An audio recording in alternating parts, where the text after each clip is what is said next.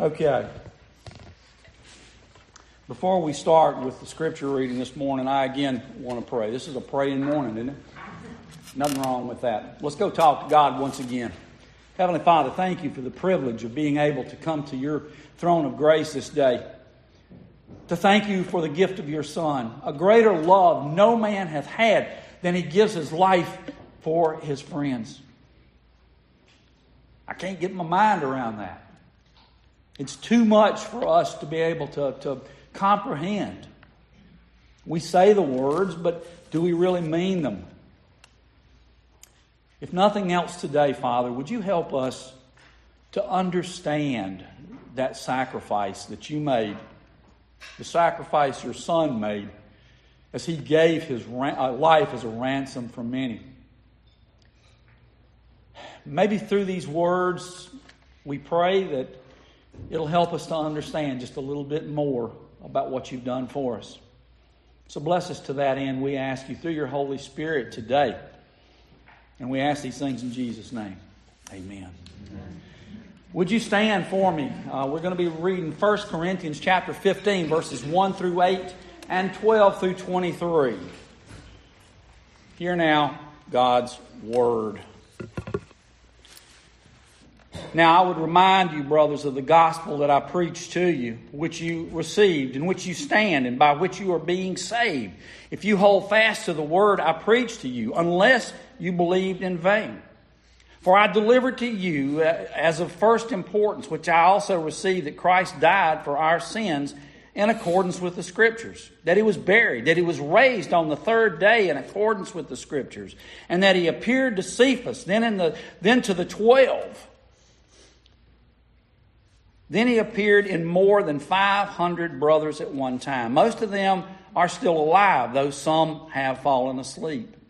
Then he appeared to James, then to all apostles. And last of all, as to one untimely born, he appeared also to me. And then look at verses 12 through 23. Now, if Christ is proclaimed as raised from the dead, how can some of you say that there is no resurrection of the dead? But if there is no resurrection of the dead, then not even Christ has been raised.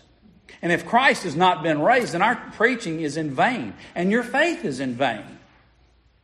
We are even found to be misrepresenting God, because we testified about God that he raised Christ, whom he did not raise, if it is true that the dead are not raised. For if the dead are not raised, not even Christ has been raised. And if Christ has not been raised, your faith is futile, and you're still in your sins. Then those who have fallen asleep in Christ have perished. If in Christ we have hope in this life only, we are of all people most to be pitied. But in fact, Christ has been raised from the dead, first fruits of those who have fallen asleep. For as by a man came death, by a man has come unto the resurrection of the dead. For as in Adam all die, so also in Christ shall all be made alive, but each in his own order. Christ the first fruits, then at his coming, those who belong to Christ. Grass withers, the flowers fade away, but the word of our Lord will stand forever. Amen, church? Amen. Amen. Thank you. You may be seated.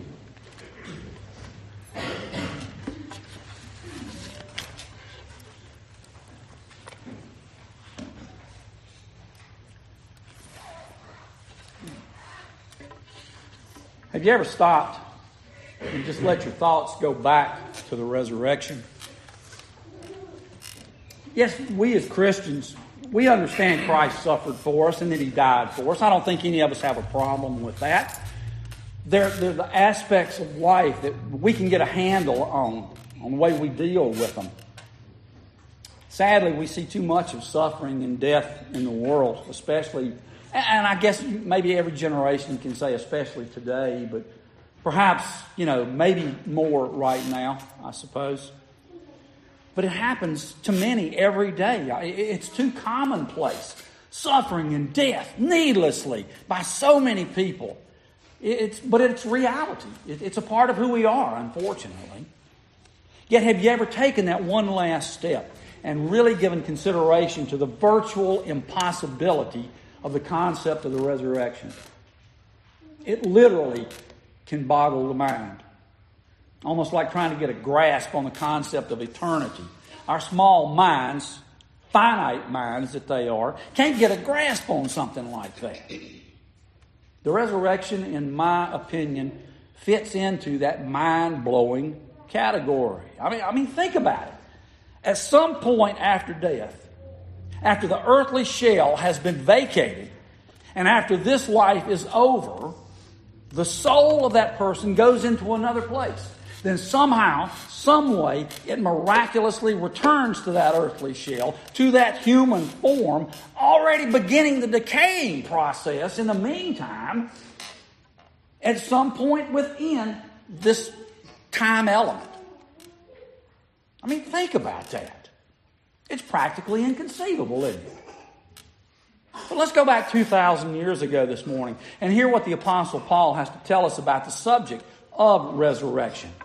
Our passage this morning finds Paul in an area of the world that includes a number of powerful non-Christian religions. We might call them pagan religions today. They were running rampant all over. Remember now, Christianity is still the new kid on the block, I guess we could say. So many rumors about what Christianity entailed, how they worshiped and things like this. A lot of rumors were going around. And really, they were telling people not to become Christians, why they needed to avoid Christianity if at all possible. One of the bigger reasons to avoid this religion, this cult, even some might have said back then, was because of one major sticking point: the resurrection of its leader. Could you hear it from a non-believer? How could you? Why would you want to do something like that? Why would you want to believe in something as preposterous as someone being raised from the dead? Absolutely ridiculous. For some religions back at that time, the body was seen as evil and the spirit was seen as pure.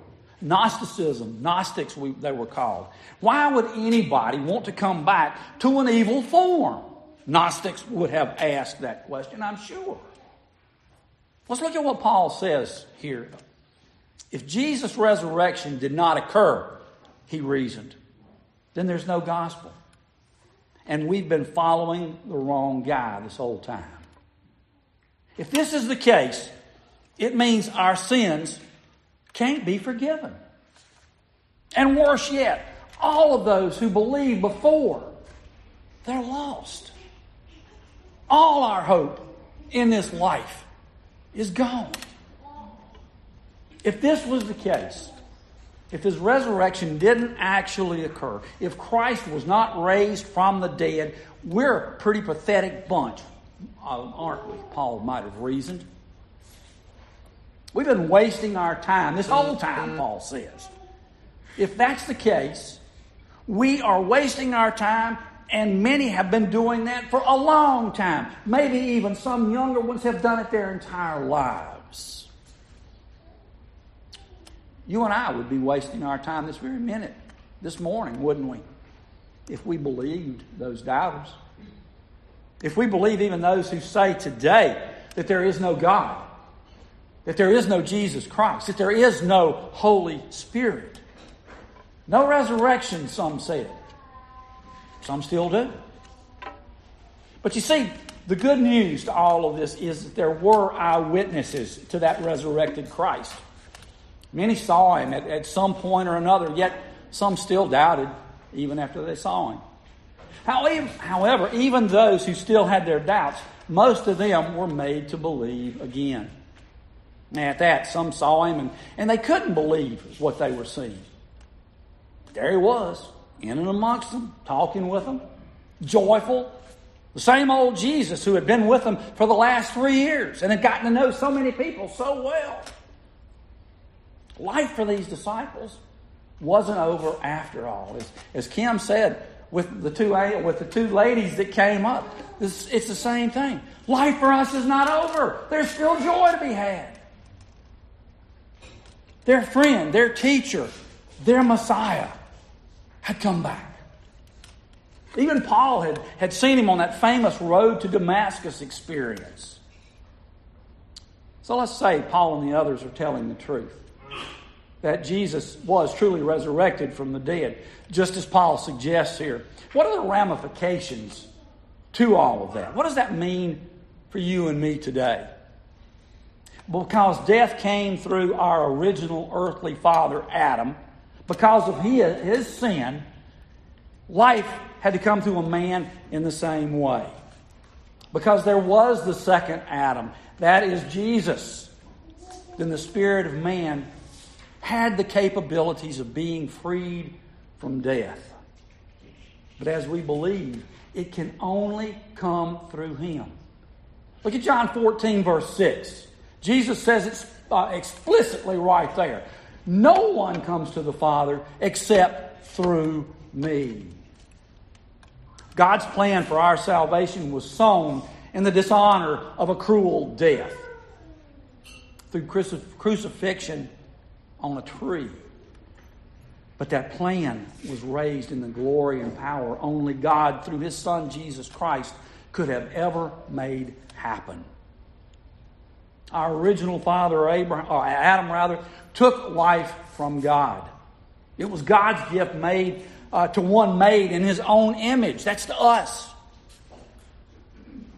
He rebelled, and because of his sin, we inherently have done the same thing since the time of Adam.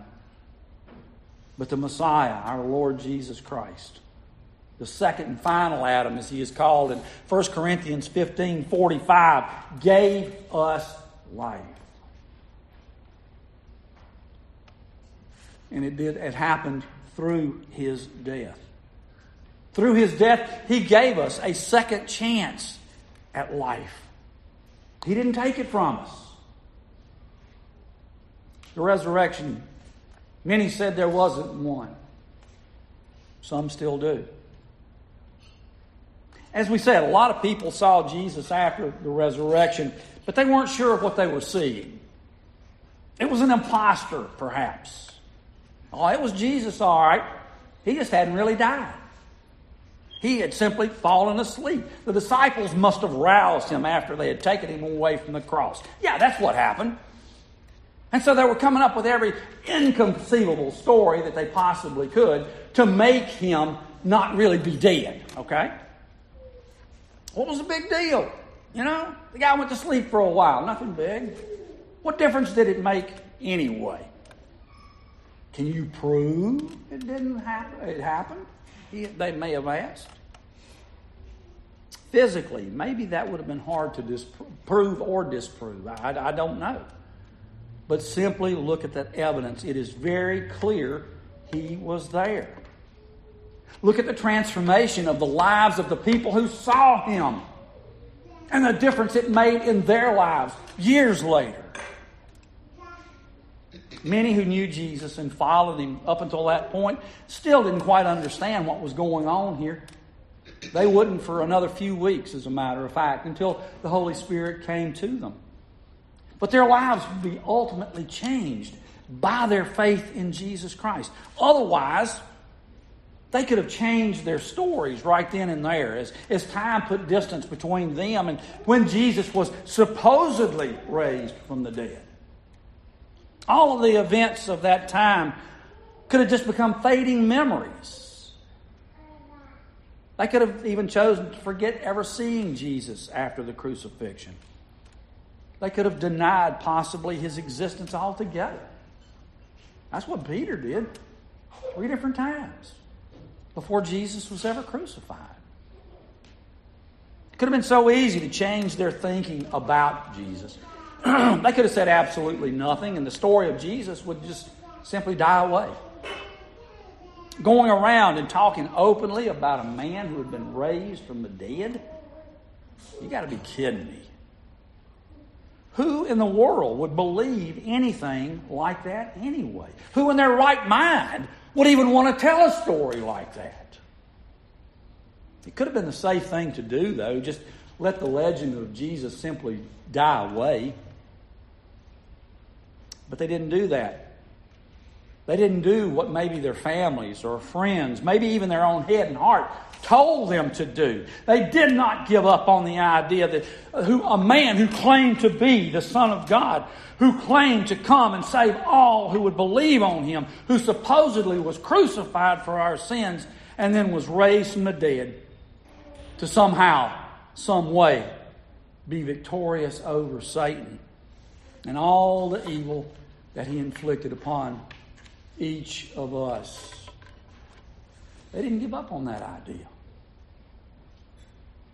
Why? Why could they not give up on that idea? Because it really happened. That's why. It couldn't be denied. Yet, many then said there was no resurrection. Many say the same thing today. If there was no resurrection, as many claim to believe, or at least want to believe, Paul says our faith is futile. Those who were baptized wasted their time and their efforts. But in Romans 6:3-5, Paul says that Christians are buried with Christ in baptism and raised to walk in newness of life. He tells us that we are united to him in his death and in his resurrection. None of that would have been true if Jesus had not been raised from the dead.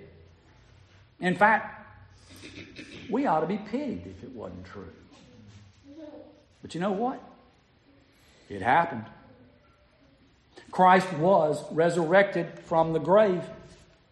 Fishermen who could barely even speak to each other became bold speakers for the truth of Jesus Christ, not just to a person or two, not just to each other, but to thousands on the day of Pentecost and subsequent days thereafter.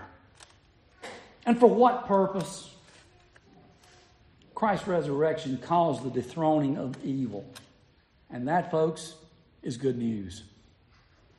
Death and evil, the sting of death, had been taken down and had been defeated the moment Jesus Christ was raised from the tomb by his heavenly Father, our heavenly Father.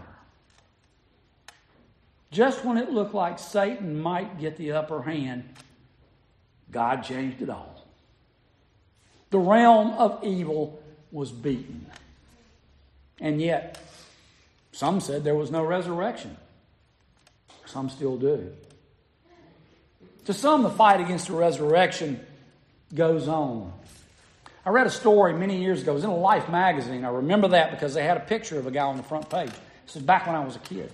But in World War II, soon after the war had been declared over, it seems there were a few isolated islands containing Japanese warriors who hadn't heard that the war was over.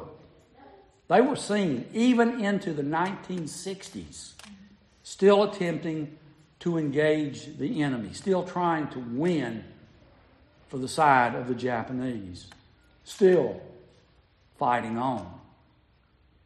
Satan and his legions, they're the exact same way. Still persistent, still attempting to win back what was lost so long ago. It'll continue that way. I got news for you. Until Christ makes his triumphant return back to claim us for his own. But you see, Christ's resurrection guarantees something else. A second coming. Believing that it is going to happen is a necessity if you believe in the first resurrection of our Lord Jesus Christ. Why did Paul and the early Christians believe that Jesus had been resurrected? Why do we believe it? Have you ever stopped to think about that? Just the simple fact of why we believe that there was a resurrection. Why are we in this place today? Because our faith in the promises of God through Jesus Christ make us believe. Like our Christian brothers and sisters so long ago reasoned, there simply is too much evidence to think otherwise. I want to look at John 1:1-4 right quick. I want to read this to you. And I think you'll feel the same sense of importance that the early disciples felt needed to be conveyed to you and to me. But I want to listen closely to John 1, 1 John 1, 1 through 4. That which was from the beginning, which we have heard, which we have seen with our own eyes, which we looked upon and have touched with our hands concerning the word of life. The life was made manifest, and we've seen it, and testify to it, and proclaim to you all the eternal life which was with the Father and was made manifest to us. That which we have seen and heard we proclaim also to you, so that you too may have fellowship with us. And indeed, our fellowship is with the Father and with His Son, Jesus Christ. Listen to this. And we are writing these words so that our joy may be made complete. Think about those words. 1 John 1, 1 through 4. A lot of ones in there. Read that when you get the opportunity, okay? They wanted to convey the importance. Maybe they felt like there was some doubt. Maybe they felt like that maybe not everybody was on board with it. Maybe they were hearing too many stories about people trying to do away with the concept of Jesus at all. Maybe they were just joyful over the fact that they had seen Jesus and they knew what He had done and they knew it to be true. And they loved everyone else so much they wanted others to have that same joy that they experienced. As it was written in God's Word, it will be there until the Lord returns. And so all who read them will have the opportunity to believe just as the early disciples did. The disciples were reaching out to their brothers and sisters in Christ Jesus over the ages to help them make an informed decision to believe in the resurrection based on what not only what they believed, but on what they had seen as well. There was physical evidence as well. They tell us about the resurrection, about the life of Jesus, based on things they knew firsthand. We can and we should celebrate the resurrection of Jesus not only each time we come together, but every day of our lives. We can celebrate with assurances that Christ gave us in the thought that He will return someday to claim us for His own. And we can do all of this because of our faith in Jesus. Yet some said there was no resurrection. Some today still do. But because of our faith in the life-saving grace that God has poured out upon us through His Son, the resurrected Jesus, we know and we truly believe today that yes, indeed, Jesus Christ has risen from the grave. The good news of the gospel of Jesus, the Son of God, has never changed, nor will it ever. Nor will it ever cease to be true. Jesus Christ died for our sins. He was buried in the grave, and after 3 days was resurrected from that same grave, just like it was written and spoken about. We who believe in Christ share an experience that shows to the world that Jesus is alive and He is present even in this place today. He is present in our lives through the sacraments that we have experienced or will experience shortly. We show the world and we pledge to others our beliefs, our faith, and our resolve to follow Him. We have that same hope, those assurances that all of this took place just as the disciples 2,000 years ago had said. These assurances allow us to live victorious lives now. We can live lives that separate us from the rest of the unbelieving world. For we know we can take great comfort in the fact that, as we see in Philippians chapter 2, there will come a day when every knee will bow and every tongue will confess that Jesus Christ is Lord over all. May I hear an amen. This morning we started with the thought, He is risen. And we responded with, He is risen indeed. Well, I dare say we should make that joyful proclamation every day of our lives. Many sadly said and say today, there's no resurrection. But we believe differently, don't we? Praise God that He has opened our eyes to the truth. Christ was raised from the grave, and He gave us life. But it is up to us to share what Paul and the others shared with to that unbelieving world. It is up to us, one person at a time, to reach that lost world. To tell others with the same fervency that John wrote with in 1 John 1. I'll leave you with one last encouragement this morning from this same chapter 15, our scripture reading in 1 Corinthians. The final verse of this chapter, verse 58. Read it when you have the opportunity. Therefore, my brothers, stand firm. Let nothing move you. Always give yourselves fully to the work of the Lord, because you know that your labor in the Lord will not be in vain. That, brothers and sisters, is the good news of the gospel of Jesus Christ. Live in that grace, peace, and mercy every day. Amen? Amen. Amen. Let's pray. Father, thank you again for this privilege of trusting in you. You have called us, Lord, to be out, separate and apart from the world. And we just ask you today, if you would, as we go out into the world, let us make a difference for your kingdom. We're about to partake of the most sacred, maybe the most sacred event we will partake of today, and that's the Lord's Supper. But it's just a reminder to us of what your Son did for us just a couple of days ago. Help us, Lord. Strengthen us. Strengthen our resolve to go out and make a difference in your world. We ask this in Jesus' name. Amen. Amen.